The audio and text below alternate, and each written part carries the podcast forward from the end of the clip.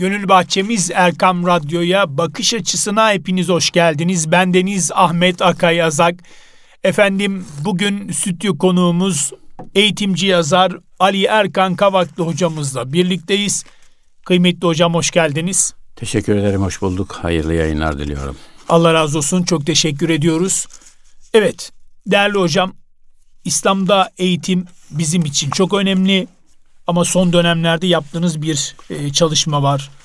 Fen bilgisi kitaplarında maalesef materyalist bir e, zihniyetle, anlayışla, bakış, açısı var, evet. bakış açısıyla yazılmış bir eser var ve bu eserler maalesef ders kitabı olarak da çocuklarımıza gösteriliyor, okutturuluyor. Neler söylemek istersiniz buyurunuz. Son derece önemli bir konu, son derece can alıcı bir konu. İnsanoğlu e, çocuk e, saf ve temizdir. Dünyaya tertemiz olarak gelir. Bembeyaz bir kağıt gibidir. Üzerini biz karalarız. Kağıdın üstünde ne yazarsak onu görürüz. Dolayısıyla çocuklarımızın zihinlerinin tertemiz, bembeyaz bir kağıt olduğunu düşünmemiz lazım. Onlara güzel şeyler yazmamız lazım ki onlar da güzel bir insan olsunlar, iyi insan olsunlar. Eğitimin amacı insanı bilimle, ilimle öğreterek kamil yani mükemmel insan yapma sanatıdır. İlim öğreterek mükemmel yapma sanatıdır. İlim nedir derseniz, ilim varlığı bilmek demektir. E, varlık, kainat, eserler, varlıklar dediğimiz, e, dünya dediğimiz, uzay, yıldızlar, kozmografya dediğimiz var olan şeylerin bilinmesi bunların hepsi eserdir. Bunları bildiğiniz zaman eserin sahibini de öğrenirsiniz. Mesela bir hat sanatı görürseniz, güzel bir yazı görürseniz orada hem yazının güzelliğini fark edersiniz hem de bunu güzel yazan bir hattalın, bir sanatkarın yeteneğini de orada görürsünüz. Bilgisini görürsünüz, yeteneğini görürsünüz, güzellikten anladığını görürsünüz. Evren mükemmel bir sanattır. Dolayısıyla mükemmel bir eserdir. Dolayısıyla bu eserin biz sahibini de görmemiz lazım. Şimdi ben size bir şiir okursam Mehmet Akif'ten, Safahat'tan, Ati'yi karanlık görerek azmi bırakmak, alçak bir ölüm varsa eminim budur ancak. Dünyada inanmam hani görsem de gözümle. İmanı olan kimse gebermez bu ölümle. Ey dipdirime yiğit iki el bir baş içindir davransana. Eller de senin, baş da senindir. His yok, hareket yok, acı yok. Leş mi kesildin? Hayret veriyorsun bana, sen böyle değildin. Kurtulmaya azmin bilmem ki neden süreksiz. Kendin mi senin yoksa ümidin mi yüreksiz? Karşında ziya yoksa sağından ya da solundan tek bir ışık olsun buluver kalma yolundan. Alemde ziya yoksa halk etmelisin halk. Ey elleri böğründe yatan şaşkın adam kalk artık kalk. Hani herkes gibi henüz dünyada hakkı hayatın varken hani herkes gibi azminde sebatın yeis, ümitsizlik öyle bir bataktır ki düşme.'' Boğulursun. Ümide sarıl sımsıkı seyret ne olursun. Azmiyle ümidiyle yaşar dünyada hep yaşayanlar. Meyus olanın ruhunu vicdanını bağlar. Lakin yeis bir ukdeyi hatırdır ki çözülmez. En korkunç bir cani gibi yesin yüzü gülmez. Madem çirkinliği birdir yes ile şirkin. Madem ondan daha melun, daha çirkin bir seyyiye yoktur sana ey unsur iman. Ne ümit olarak rahmeti bari hüdadan. Hüsrana rıza verme, çalış.'' Azmi bırakma. Kendin yanacaksan bile evladını yakma. Evler tünek olmuş ötüyor bir sürü baykuş. Sesler de vatan tehlikedeymiş. Batıyormuş. Lakin hani milyonları saran yığından tek bir kolda tutayım demiyor bir tarafından. Sahipsiz olan bir memleketin batması haktır. Sen sahip olursan bu vatan batmayacaktır. Feryadı bırak kendine gel çünkü zaman dar. Uğraş ki onca telafi edecek ziyan var. Feryat ile kurtulması memul ise haykır. Yok yok. Sen hele azmindeki zincirleri bir kır. İş bitti sebatın sonu yok deme yılma. Ey kahraman milletin evladı sakın yese kapılma. Okudum. Bu kelimeler rastgele kendi kendine bir şair olmaksızın, bir sanatkar olmaksızın anlamlı bir metin oluşturabilir mi? Mümkün değil. Mümkün değil. Bizim fen kitapları mümkün diyorlar. Şimdi Malatya Kitap Fuarı'na gittim. Bir öğretmen arkadaş dedi ki hocam sen eğitimle ilgili kitaplar yazıyorsun. Eğitimin iki önemli ayağı var. Bir, müfredat kitaplar. İki, öğretmen. E, kitaplar dedi ya sen kitaplara baktın mı? Özellikle fen kitapları Allahsız, yaratıcısız yazılıyor. Ateist bir gözle yazılıyor. Dedim ki hocam bana yardım et ben edebiyat öğretmeniyim. Fen kitapları benim radarın gördüğü alan dışında bana döküman gönder dedim. Geldim hiçbir şey gelmedi bana. Dedim ki ya şu işe kendim başlayayım. Benim torunum biri üçüncü sınıfa gidiyor, biri altıya gidiyor o zaman. Üçüncü sınıftakinin kitabını aldım, fen bilgisi kitabı. Hayat bilgisi ikide ilkokul, üçte fen bilimleri diye geçiyor. Işığı anlatıyor. Işık ikiye ayrılır diyor. Bir doğal ışık kaynakları, iki yapay ışık kaynakları. Doğal ışık kaynakları güneş, yıldızlar, şimşek, ateş böceği. Yapay ışık kaynakları lamba, floresan, el lambası, akü vesaire. Yapay ışık kaynaklarını insan yapar diyor. Doğal ışık kaynaklarını yapan yoktur kendiliğinden olur diyor. Kendiliğinden. Kendiliğinden. ya Allah Allah. Şimdi ateş böceği ömür boyu arkasında geceleyin görünür. Arkasında lambası var. Ömür boyu yanıyor. Aküsü nasıl donuyor? Nasıl şarj oluyor? Şimdi elektrikli arabalar var. Millet boyuna akü derdinde. Arabadan çok akünün telaşındalar. Aküyü nasıl dolduracaksın? 500 metre sonra, 300 metre sonra akü doluyor. Bu böcek okula gitmez kitap okumaz. Laboratuvarı yok. Araştırması falan yok. Ya bu aküyü nasıl dolduruyor? Bu lamba ömür boyu nasıl yanıyor? Kendiliğinden mi oluyor bu? Dedim ki Yusuf'a, Yusuf dedim sen burayı okudun mu? Okuduk dedi diyor. Ya burada kendiliğinden oluyor yazıyor. Oğlum bu floresan lambayı bile bir adam yapıyor. Edison diye kafamıza senelerdir davul çalıyorlar. Bu güneş lambadan çok çok muhteşem. Her gün işte milyonlarca hidrojen atomu patlıyor, atom patlıyor, helyuma dönüşüyor, ısı ve ışık veriyor. İşte oradan dönüşmeyen artan ışığın bir miktarı artıyor. Atmosfere savruluyor. Onunla biz her sene ısınıyoruz, aydınlanıyoruz. Bu kendi kendine olur mu? Ne olacak dedi ya Allah dememişler. Dede onu herkes biliyor dedi ya. Üçüncü sınıftaki çocuk. Kızıma dedim ki yavrum siz bu konuyu çalıştınız mı çocukla? Evet dedi. E, burada böyle geçiyor dedim kendiliğinden olur. Ha yani baba dedi pek ona dikkat etmemişiz dedi. Arnavutköy'de bir seminer verdim böyle eğitimle ilgili. Sonra e, seminerin sonunda birkaç arkadaş böyle çay içiyoruz. Bir araya geldik eğitimciler. Tanıştık ilkokul üçü okudan bir arkadaş var. Dedim hocam böyle bir konu var sen ne diyorsun dedim ya. Kendiliğinden olur mu güneş, yıldızlar, şimşek, ateş böceği. Ya hocam oraya gelince şok oldum dedi. Okuduk çocuklara okuttum metni. Kendiliğinden olur deyince çocuklar yanlış yazıyor burada. Bunu Allah yapar. Üç kere Allah dedim dedi. Şimdi hocam bizim fen bilgisi kitapları her şeyi anlatıyor, anlatıyor, anlatıyor. Sonunda ya kendiliğinden olur diyor veya doğa yapar diyor veya oluşur dönüşür diyor. Altıncı sınıfa geldim. Kitapları tarıyorum böyle. 50 sayfalık bir metin hazırladım. Bakan e, talim terbiye falan da gönderdim. Talim terbiyedeki arkadaşlar iyi arkadaşlar. Görmezden geldiler. Oraya ötekilerin doğa dediği yere yaratıcı yazamadılar. E, onun ellerini ne tutuyor bilmiyorum. Buradan bizi dinleyen kıymetli dinleyicilerimize sesleniyorum. Lütfen çocuklarının kitaplarını okusunlar. Çocukların zihni doğayla, kendiliğindenle oluşur, dönüşür, edilgen çatılı fiillerle yıkanıyor, beyinleri yıkanıyor. Suyu anlatıyor. Ertuğrul Özkök de o zaman Hürriyet'te yazıyordu. Papaz olduk biz bu konu yüzünden. Ben 6. sınıfın kitabını aldım. Kitapta şöyle bir konu var. Suyu anlatıyor. Su sıfır derecede donar.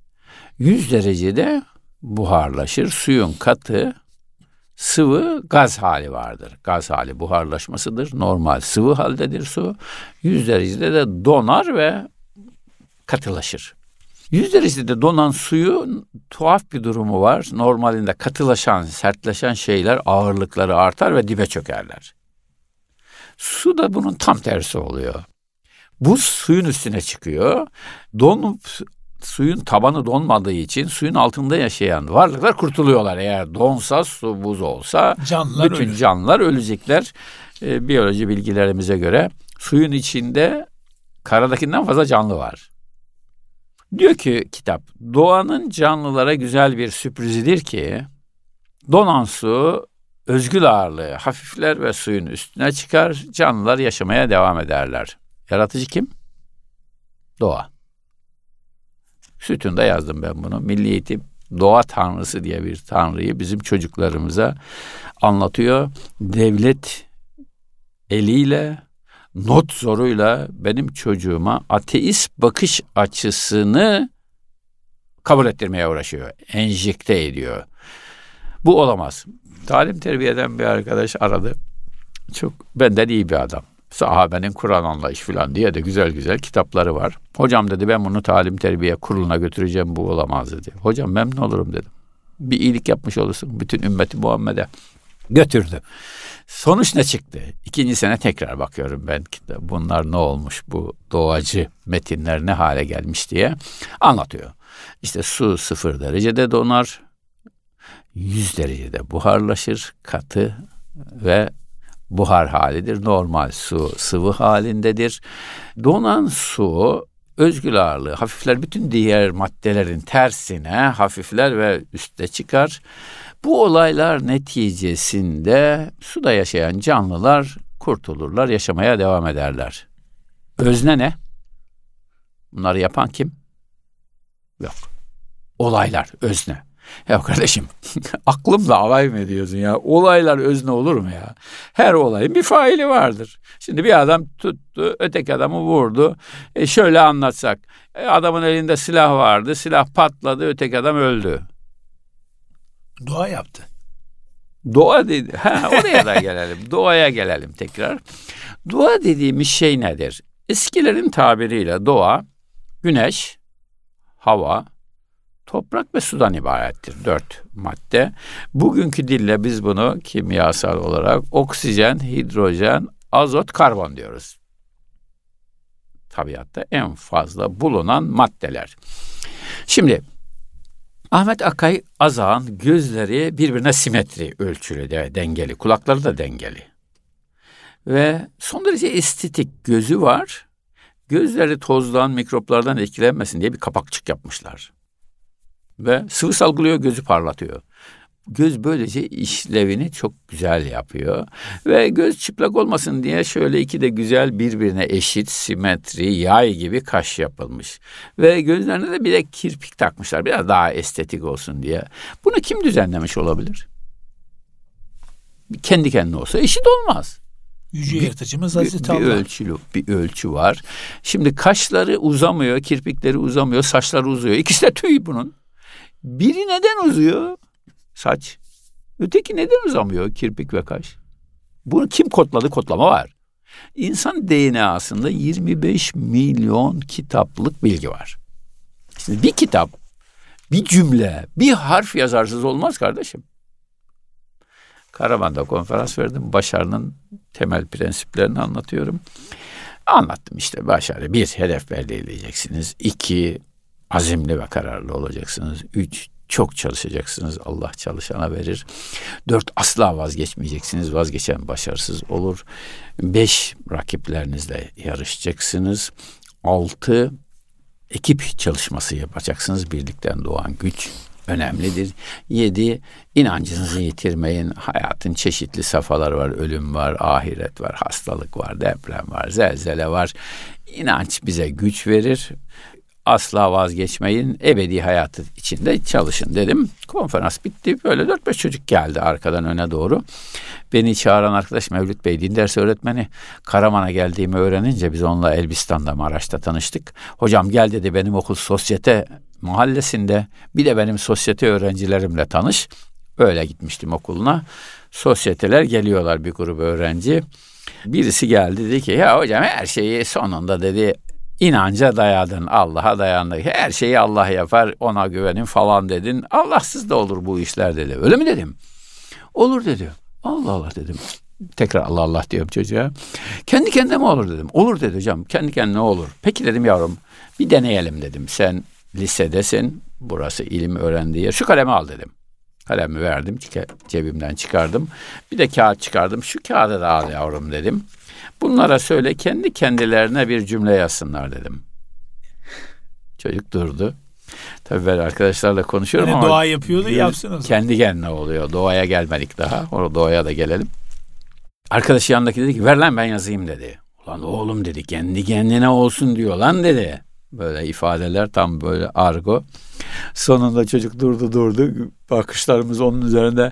Ya hocam al şunlar dedi. Ben zaten inanıyorum lan beni buraya niye iteklediniz dedi. E, çocuk kendi kendine bir harfin, bir cümlenin yazılamayacağını kabul etti ve zaten ben inanıyorum dedi, gitti.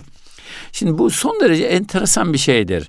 Kendi kendine bir şey olmaz. Şimdi bizim fen bilgisi kitapları çoğu yerde kendi kendine olur. Mesela diyor e, doğada canlılar kendi kendine bulunur diyor.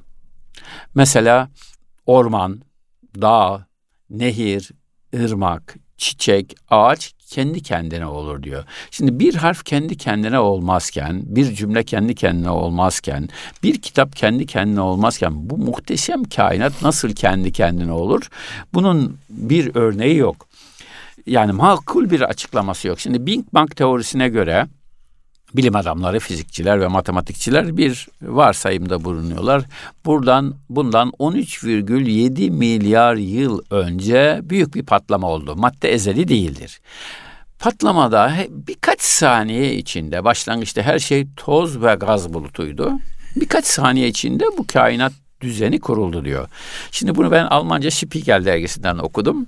Parantez açmış 13,7 milyar yıl önce diyor. Parantez açmış. Saati kim tuttu diyor. Bu takvimi kim yazdı buraya? Kim vardı o zaman? Tahmini. Dolayısıyla. Dolayısıyla bu, ama bu tahmin bilim adamlarının bu tahmini maddenin ezeli olmadığını gösteriyor. Sonsuzdan beri var değil madde. Sonradan oldu. Sonradan olduysa bir yaratıcısı, bir yaratıcısı var bu kadar. Bir de düzen varsa ki fizik kanunları diyoruz. Kimya kanunları diyoruz. Biyoloji kanunları diyoruz. Coğrafyada sistem. Yani e, anlatıyor dünya, gün 24 saattir öyle mi? Evet. Yani 13,7 milyar senedir gün 24 saattir. 24, 25 olmaz, 23 olmaz. Peki güneş doğudan doğar batıdan bir düzen var değil mi? Gün 24 saat. 24 saat içinde her saat 60 dakika, her dakika 60 saniye bir sistem var değil mi? Dünyanın ekseni 23 buçuk derece eğik değil mi? Eğik olmasa gece ve gündüz meydana gelmez. Dünya güneşin etrafında 112 bin kilometre hızla dolaşıyor. Bir sene böyle. Dolaşması olmaz. Peki kim ayarladı bu sistemi? Şimdi e, Profesör Kazım Uysal der ki Dumlupınar Üniversitesi profesörü Ekosistem diye bir kitabı var. Kainatın dilinden yaratılış diye üst başlığı. Bu sistem sistemi kurucusunu gösterir. Her şey gaz ve toz bulutuydu diyor fizikçiler ve matematikçiler. Peki hayat nasıl meydana geldi? Gaz ve toz bulutunu kim canlandırdı? Hayat nasıl meydana geldi? Tekrar Big, Big Bang diyorlar işte. Big Bang büyük patlama demek. Evet. Şimdi patlamadan sonra ne meydana geldi? Güneş, maddeyi doğaya anlatıyorum, doğa diyorlar. Güneş, doğa, güneş, hava, su ve topraktan ibaret. Bunların hangisi bize iki canlı göz yapabilir? Güneş yapabilir mi? Yapamaz. Akıllı değil yani Yapamaz. güneş. Tasarım. Peki hava yapabilir mi? Toprak yapabilir mi? Su yapabilir mi? Ama biz gözümüz var. Dolayısıyla canlı bir, biz canlıyız. Profesör Andre, e, Antonio Filev diye bir adam yanılmışım Tanrı varmış diye bir güzel, kitabı yazdı. Te, tavsiye ederim bizi dinleyenlere. Yanılmışım Tanrı varmış. İnsan canlı bir varlık ve bu cansız maddelerden kimse canlıyı meydana getiremez. Diyor ki bir mermer masayı koysak, laboratuvara koysak ve zamanla diyorlar ya işte zamanla evrim oluyor, doluş, oluşuyor, dönüşüyor falan. Kaç sene sonra bu mermer masa, cansız masa canlanır? Kaç sene sonra canlanabilir? Hiçbir zaman canlanmaz ya mermer masa. Ne? Canlanmaz. Peki kaç sene sonra canlı masa düşünür, öğrenir bilgi üretir ve konuşur hale gelir? Gelebilir mi? Mümkün. Profesör Stuart Hameroff diye bir adam var. Arizona Üniversitesi profesörü. Bilinç üzerine dünyada beyin fırtınaları yapan bir adam. Bilinç nedir diyor. Ee, burada temel bir soru. Hayat nedir'in cevabını verdik. Çünkü hiçbir varlık canlıyı yaratamaz. Dolayısıyla başlangıçta toz ve gaz bulutuydu. Kim canlandırdı sorunun cevabı ateistler tarafından verilemez. Bize göre hayat sahibi biri var ve onun gücü her şeye yetiyor. Cansız maddeleri canlandırıyor. Ahmet Akayazak akşam veya sahurda cansız maddeler yedi. Ekmek, patates, pirinç bunlar vücuduna girdi canlandı. Her gün canlandırıyor Allah. Milyonlarca canlı yaratıyor. Dolayısıyla Allah canlandırır ama ateistin cevabı yok. Bilince geldiğimiz zaman beyin bir litre su 150 gram yağ, 110 gram protein, 15 gram şeker, 10 gram tuzdan meydana gelir.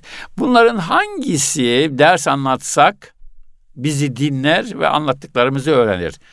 Suyun böyle bir yeteneği var mı? Yok. Peki yağların böyle bir yeteneği var mı? Yok. Yok. Peki proteinlerin böyle bir yeteneği var mı? Protein dediğimiz şey et, Evet. süt, yağ, yoğurt vesaire. Mercimek nohutta da var. e, yumurta da va- da var. Biz bunlara ders anlatabilir miyiz? Yok. Mümkün değil. Şeker öğrenebilir mi bilgileri? Öğrenemez. E tuz, tuzun böyle bir yok. Peki, peki bunlar bir araya gelince nasıl okur, anlar, düşünür, tasarlar ve fikir, bilgi üretir. Bu ürettiği bilgileri uygular hale geliyorlar. Sır nerede diye düşünmeye başladık diyor. Ben bunu öğretmenime sordum. Üniversite Tıp Fakültesinde okurken beyin cerrahı olmak istedim. Bilinç nedir? İnsan nasıl düşünür, nasıl hayal eder, nasıl e, tasarlar ve tasarladıklarını nasıl hayata geçirir? Bunu bilmek istiyorum, bulmak istiyorum. Bilincin sırrını çözmek istiyorum dedim. Hocam cerrah, beyin cerrahıydı oğlum ben 30 senedir bu işi yapıyorum. Çözemedim anesteziye git de diyor. Anestezide hasta ameliyat edilmeden önce bayıltılır. Yani bilinci gider. Bir süre sonra işte verilen ilaçların tesiri gidince tekrar bilinci yerine gelir. Orada bir şey var, kayboluyor ve geri geliyor. Belki orada bulursun dedi diyor. E, anesteziye geldik bu işin peşini takip ediyor. Bilinç nedir'in peşini takip ediyor. Beyni inceledik. Beyin işte su, yağ, protein, şeker, tuz. Bunların beyinde en önemli şey proteinlerden meydana gelen hücreler, nöronlar var, sinir hücreleri. Onca, onları inceledik. Onlarda da bir şey yok. Kuantum. Parçacıklara indik. Parçacıklara da indik. Parçacıklarda da bir hüner yok. Onlar da nihayet maddenin en küçük birimi atomdaki elektronlar gibi boşlukta yer kaplamıyorlar ama etkilerinden varlıkları anlaşılıyor parçacık. Bunlarda da bir keramet yok. O zaman insan beyninde ve insan vücudunda maddeden başka bir şey olmalı. Buna ister enerji deyin, ister ruh deyin. Ben ruhun olduğu kanaatindeyim. İnsana insan vasfını kazandıran ruhudur. Bilgiyi öğrenen, bunu hayal edip tasarıma geçiren, uygulayan, bilgiyi çoğaltan ve bunu hayata uygulayan ruhtur. İnsanın ruhu cenin anne karnında meydana gelir, beyni ve vücudu anne karnında teşekkül eder. Anne karnında çocuk ya veya cenin öyle tasarlanıyor ki dünyaya geldiği zaman dünyadaki hayat şartlarına uygun bir hayat sürebilsin. Dolayısıyla embriyoyu tasarlayan dünyadaki hayat şartlarını biliyor. Yani dünyayı biliyor, atmosferi biliyor, havayı, güneş sistemini biliyor, kainatı biliyor. Dolayısıyla ikisi birbiriyle uyum halindedir. Diyelim ki bizim gözümüzü kim yaratmışsa güneşi de o yaratmış. Çünkü göz ışıkta görür. Dolayısıyla bizim hayatımızı kim yaratmışsa dünyayı güneşin etrafında o çeviriyor.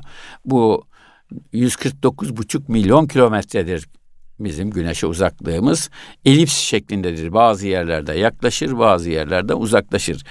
Sistem o kadar ahenkli ve o kadar ölçülü, ince ayarlı ki eğer dünya bu gezegende, atmosfer e, gezegeninde, yörüngesinde dolaşırken güneşe yaklaşsa yanacağız hayatımız var yanacağız. Uzaklaşsa donacağız. Dolayısıyla Aslında ince, bir denge var. İnce ayar bir dez, denge var. Bu sistemi kim kurdu? Dolayısıyla bu sistemi kim kurabilir? Güneşi yöneten, dünyayı yöneten ve tabii bir anda da bir ay var yani dünyanın kendi etrafında dönen bir gezegeni var. Onu yöneten ve güneşin etrafında diğer sekiz e, gezegen daha var bildiğimiz kadarıyla. O gezegenlerin de sisteme oluşturan bir şey var. Bir güç var.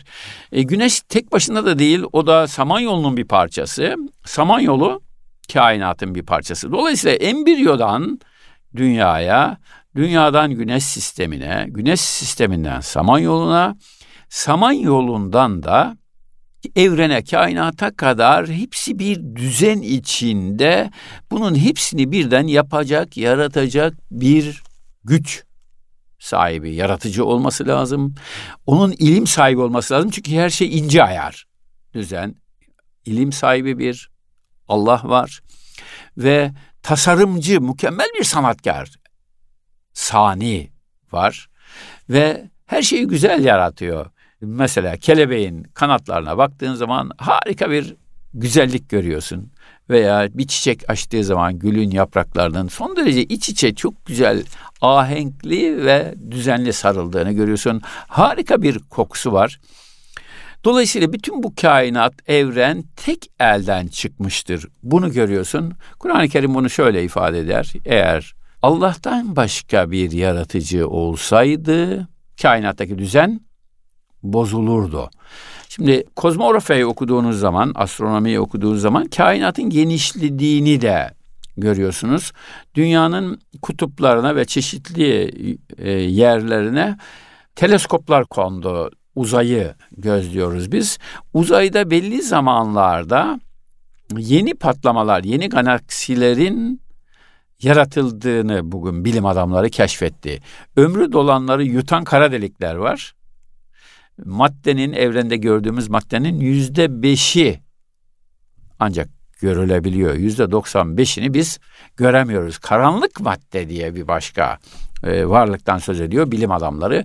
Son, derece ahenkli bir kainat var. Bu ahengi, bu düzeni yapan, yaratan, e, her şeye gücü yeten bir yaratıcının olması lazım. Bizim fen bilgisi kitapları bunları görmüyor. Ve bize kendi kendine oldu diye saçmalama örneği veriyor ve e, bizim inancımıza, kültürümüze, medeniyetimize, ahlak anlayışımıza zıt bir kitap dizisi var. Bu akla da aykırı. Almanya'da öğretmenlik yapıyordum orada. Din dersi öğretmeni yok. Din dersine de ben giriyorum. Kaç sene kaldınız? Türkçe 6 sene kaldım. Bir gün böyle mucizeden bahsettim din dersi. Peygamberler var ve peygamberler peygamberliklerini insanlara kabul ettirebilmek için Allah onlara mucizeler veriyor. Dedim Yedinci sınıfta Cem diye uzun boylu bir çocuk var. Pek derslere katılmaz. Olumlu anlamda katılmaz ama dersi kaynatmak çok hoşuna gider. Gürültü yapmak falan filan. Mucize olmaz dedi. Saate bir baktım dersin bitmesine beş dakika var mucize konusuna girersem yetiştiremeyeceğim, yarım kalacak. Cem dedim ilk defa konuya ilgi duydun. Çok memnun oldum, teşekkür ederim.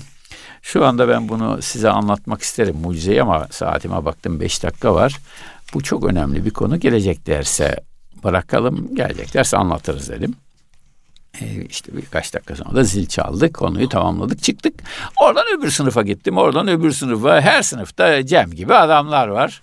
Biraz da Almanya'daki öğrenciler fazla bize göre buraya göre şımarık falan. O ben unutmuş gitmişim bir dahaki derse. Geldim kapıdan girerken Cem'i görünce eyvah dedim ya böyle, böyle bir konu vardı. Şimdi Cem beni tefe koyar çalar. Neyse girdik defter imzalıyorum. Cem ayağa kalktı mucize göstereceksin dedi. Ha o arada şöyle bir şey oldu. Peygamberlerin mucizesi vardır dedim. Gösterirler. Ben bile gösteririm dedim. Göster dedi o zaman. Beş dakika var yetişmez dedim. Hocam mucize gösterecektin dedi. Gel bakayım tahtaya dedim. Cem'i tahtaya aldım yaz oğlum dedim. Mucize kelimeyi yazdı. Nokta koy üst üste iki tane. İnsanın yapmaktan aciz kaldığı şey dedim. Dolayısıyla insanın yapamayacağı şeye biz mucize deriz. Tamam mı? İtirazın var mı? Yok. Dön dedim. Ellerini kaldır dedim havaya. Şöyle iki elini birden kaldırdı. Arkadaşlar dedim çocuklar size mucize gösteriyorum. Cem'in elleri mucizedir dedim. İnsanlar el yapabilir mi? Yapamaz. Gözüne işaret ettim. Cem'in gözü mucizedir. İşte eline işaret, koluna işaret ettim. Ayağına işaret ettim. Kulağı mucizedir. Sesi mucizedir. Konuşması mucizedir. Rahman suresinde Cenab-ı Hak Er-Rahmanu allemel insan halakal insan ve allemehul beyan der. Beyan bir şeyi ifade etme gücü sanatı yani konuşmanın bir mucize olduğunu ifade eder. Konuşmak için de ama beyninizin olması lazım. Beynin öğrenmesi, düşünebilmesi ve onu ifade edebilmesi lazım. Beyan, mucize. Bunlar mucizedir dedim. İtiraz olan var mı? Yok. Gördüğünüz gibi sınıftan, pencereden karşıda ağaçlar var. Ağaçlar mucize dedim. Canlıdır onlar. Evren patladığında büyük Big Bang'a göre her şey toz ve gaz bulutuydu. Gaz ve toz bulutundan biz hayatı nasıl meydana getirdik? Yani nasıl meydana geldi? Bunun yorumlanması lazım. E, Kazım Uysal ekosistem içinde yaratılış e, kitabında der ki suyun varlığı bir mucizedir. Şimdi her şey toz ve gaz bulutuysa, güneşten kopma bir parçaysa dünyamız ki coğrafya öyle anlatılıyor. Güneş ateş. Her gün atom patlıyor. Hidrojen atomu ve helyuma dönüşüyor. E, dünya oradan koptu ateş. Zamanla soğudu diyorlar. Evet soğudu ama 200 bin derece sıcaklık var dünyanın merkezinde her 33 derecede sıcaklık bir derece artıyor. Merkeze doğru 200 bin derece. Peki soru şu. Dünyanın üstüne suyu kim koydu? Şimdi su olmasa hayat olmaz. Ağaç da olmaz, çiçek de olmaz, insan da olmaz. Hiçbirimiz olmayız. Demek ki su mucize. Evrendeki kanunlar mucize. El mucize, ayak mucize, her şey mucize. Bizim fen kitapları, fizik, kimya, matematik, astronomi, coğrafya, işte fen bilgisi kitapları neden çocuklarımızın beynine bunların kendi kendine olduğunu söyleyebiliyorlar? Şimdi elimde bir kitap var. Bu kitapta yaklaşık 34.500 kelime var. Bu kelimeler kendi kendine anlamlı bir metin oluşturabilir mi? Oluşturamaz. Oluşturamaz. Şimdi DNA'ya geldiğinizde her insanın vücudunda hücre var hücre bir milyon defa büyütüldüğü takdirde görülebilecek bir organizma, içi canlı, harika şeyler oluyor orada. Ölü maddeler dinle, diriliyor. Mesela enteresandır. Hücrenin bir hücre zarı var. Dışarıdan aldığımız gıdalar biz yeriz içeriz sindirim sisteminden kalın ve ince bağırsaklardan kana geçer. Al yuvarlar onları yüklenirler hücreye getirirler. Her hücrenin gıda ile beslenmesi lazım. Kanla gelen gıdayla, al yuvarların getirdiği gıdayla hücrenin kapısı var mı? Yok. Esnek alıyor ama. Harika, muhteşem bir şeydir hücre zarı. Peki aldınız. Nasıl aldığımızı izah edemeyiz. İzah. E, kullandığınız atılacak maddeler var. E, kapı yok. Hücre dediğin şey bir milyon defa büyütülürse görülebilecek bir şey. Nasıl dışarı atacaksınız? Hücrenin içine koydunuz. Hücreye altıgen o şeklini veren mikrotübüller var. İskele, hücre iskeletini onlar oluştururlar. O iskeleti kim kuruyor? O gıdalar içeri alınıyor kapısız. o iskelete asılıyor. Oradan hücredeki mitokondri, şu bu öteki parçaların hepsi oradan gıdalarını alıyorlar ve hücre böylece besleniyor. Yani Allah izin verirse bilebiliriz. İzin muhteşem vermezse bir, bilemeyiz. Muhteşem Ama bir sistem var evet. Muhteşem bir sistem var. Bu bu hücrelerle ilgili işte vitaminlerle ilgili konuşma olduğu zaman benim hep, hep aklıma bir şey gelir. Hocam 90'lı yıllarda yani Allah alem 80'li yıllarda da 80'lerin sonunda olan biz çocukken televizyonda bir tane çizgi film vardı. Hmm. Fen bilgisini anlatıyordu. Hani bir çocuk hastalandığında vücudunu gösteriyor. İşte hücreler zarar görüyor. İşte düşmanlar var. Çocuğun işte vitamin yemesi lazım. Orada anlatıyor. Hep o benim aklıma gelir. Yani Allah izin verdiği kadarını biz bilebiliriz. Şimdi 100 yıldır yaklaşık beyin inceleniyor. Ama deşifre edemediler. 100 milyar nörondan bahsediliyor. Başka bir şeyden bahsedilmiyor. Bulamıyorlar. Evet. E, İnsanoğlu e, yapmaya çalışsa sokabilir mi hocam içine? Yok. Şimdi burada en önemli şey bu. Bu biz maddeyi canlandıramıyoruz. Stuart Hameroff enteresan bir şey yapıyor. Bu kuantuma gidince parçacıklara inince kuantlar şeyin hücrenin beyin hücresinin nöronların parçacıklarına e, her şey orada gibi görünüyor ama görünemez varlıkta. Eğer biz bunları yaparsak diyor Alzheimer'leri tedavi ederiz. Parkinson'ları tedavi ederiz. Beyin hastalıkları işte bir de şeyde e, otistikler falan var. Hücre diziliminde farklar var. Onları tedavi eder. Çok zengin oluruz diyor. Arkasında ilaç firmaları da var falan. Dünyanın en meşhur 15 bilim adamını çağırıyor. Bir ekip topluyorlar. Bunların içinde biyologlar var, kimyagerler var, işte beyinciler var vesaire var oğlu var. Üç ay bir şey yapmaya, mikro tübül yapmaya karar veriyor o hücreye şekil veren maddeyi. Bir de onun parçacıkları var. Tübülin denilen parçacıklar yani e, elektron gibi. Ama bunlar son derece hünerli şeyler. Bir beyne gelen şeyi, bilgiyi alıyorlar. Bilgiyi önemli önemsiz diye ayırıyorlar. Önemli olanları DNA'ya işliyorlar. Önemsiz olanları işlemiyorlar. Ve onlar e, bilgi geldikçe öteki bilgilerle karşılaştırıyor beyin en önemli şey beyin karşılaştırarak öğreniyor ve kendisi yeni bilgi üretiyor. Hücreye sekizgen şeklini veriyor ve annenin babanın özelliklerini DNA'daki evlada aktarıyor. Bazı bilgileri nesilden nesile aktarıyor. Son derece hünerli varlıklar. Bunları yaparsak biz hem hastalıkları, beyin hastalıklarını tedavi ederiz hem de çok da zengin oluruz diyorlar. İyilikle yapmış oluruz insanlara. Üç ay çalışıyorlar o tübilinleri yapamıyorlar atomları. Nöron da yapamıyorlar. Evet. Ee, sonra ekip dağılıyor ve ekipteki adamlar dünyanın en meşhur biyoloğu, en meşhur kimyacısı, en meşhur fizikçisi falan, matematikçisi yani. Hamerov bizim üç ayımızı çaldın diyorlar. Bunun olmayacağını sen biliyordun. Yok diyor ya bilmiyordum diyor bir ümitle çalıştık ama başarısız olmadık. Belki ileriki yapacağız. Bu seferlik deney başarısız oldu diyor. Ama ekip dağıldı ben ben bir araya gelemedim, e, e, başaramadım bir daha bir araya getirmeye ve hepsi bana küstüler diyor. Bir gün o küsen adamlardan biriyle aynı binada çalışıyoruz. Benimle konuşmuyorlar. Asansörden bir kata çıkacağız. Yüzünü önüne eğdi, bana bakmıyor. Bir kata geldik, orada başını kaldırdı. Dedi ki Hamerov, biz bu hücreyi yapamadık. Cansız maddeleri canlandıramadık. Bunlara bilgiyi kaydetme sanatını öğretemedik. Düşünmeyi öğretemedik, hayal kurmayı öğretemedik. Diyelim ki bunları yaptık. Biz cansız maddeleri canlandırdığımızı farz edelim. Bilgiyi anlattığımızı kabul edelim. Bunları düşündürdüğümüzü kabul edelim. Bunların düşündürdüklerini, tasarladıklarını, tasarladıklarını da hayata geçirdiklerini farz edelim. Yapamadık ama farz edelim. Duygular ne olacak diyor. Duygu ne olacak?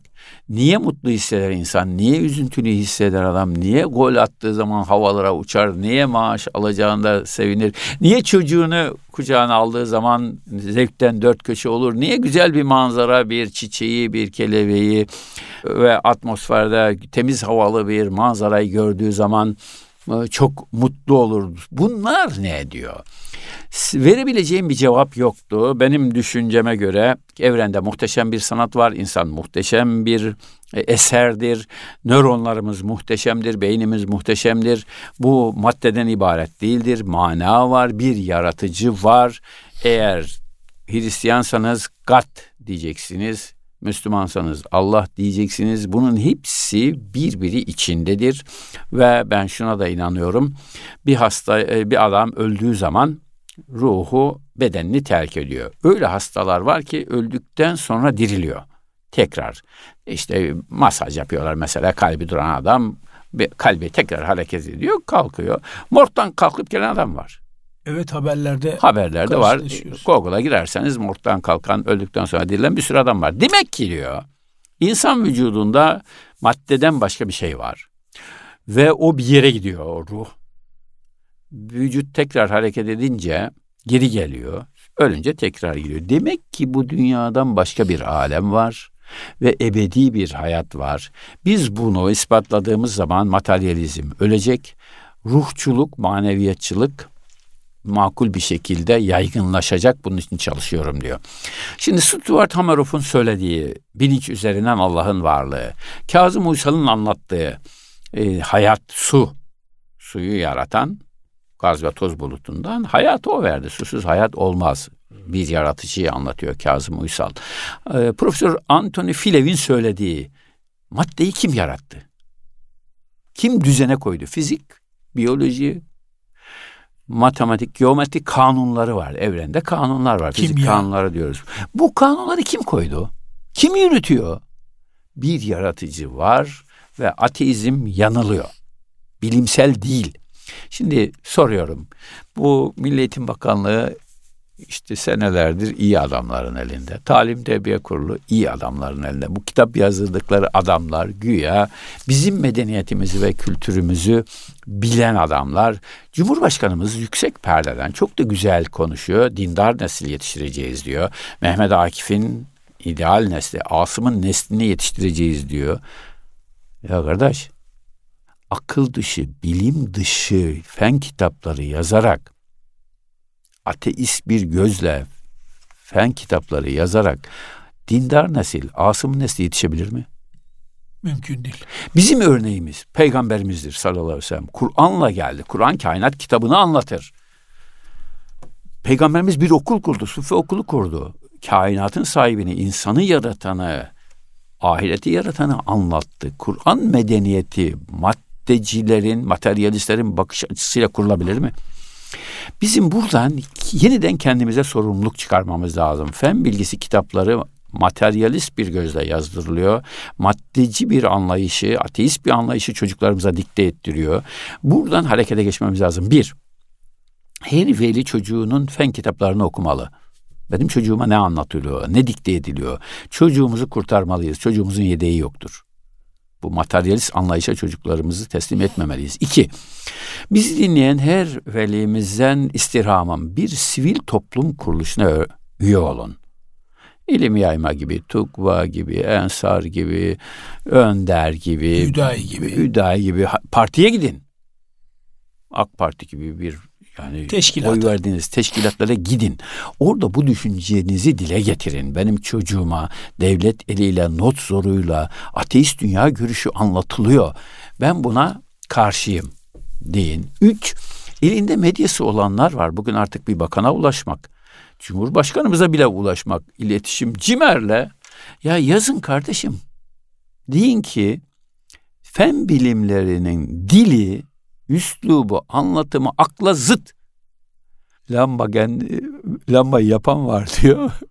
Güneş kendi kendine oldu diyor. Ateş böceği kendi kendine oldu diyor. Aküyü yapan var diyor. Florasını yapan var diyor. Ya birisi yapay ışık kaynağının sahibi var.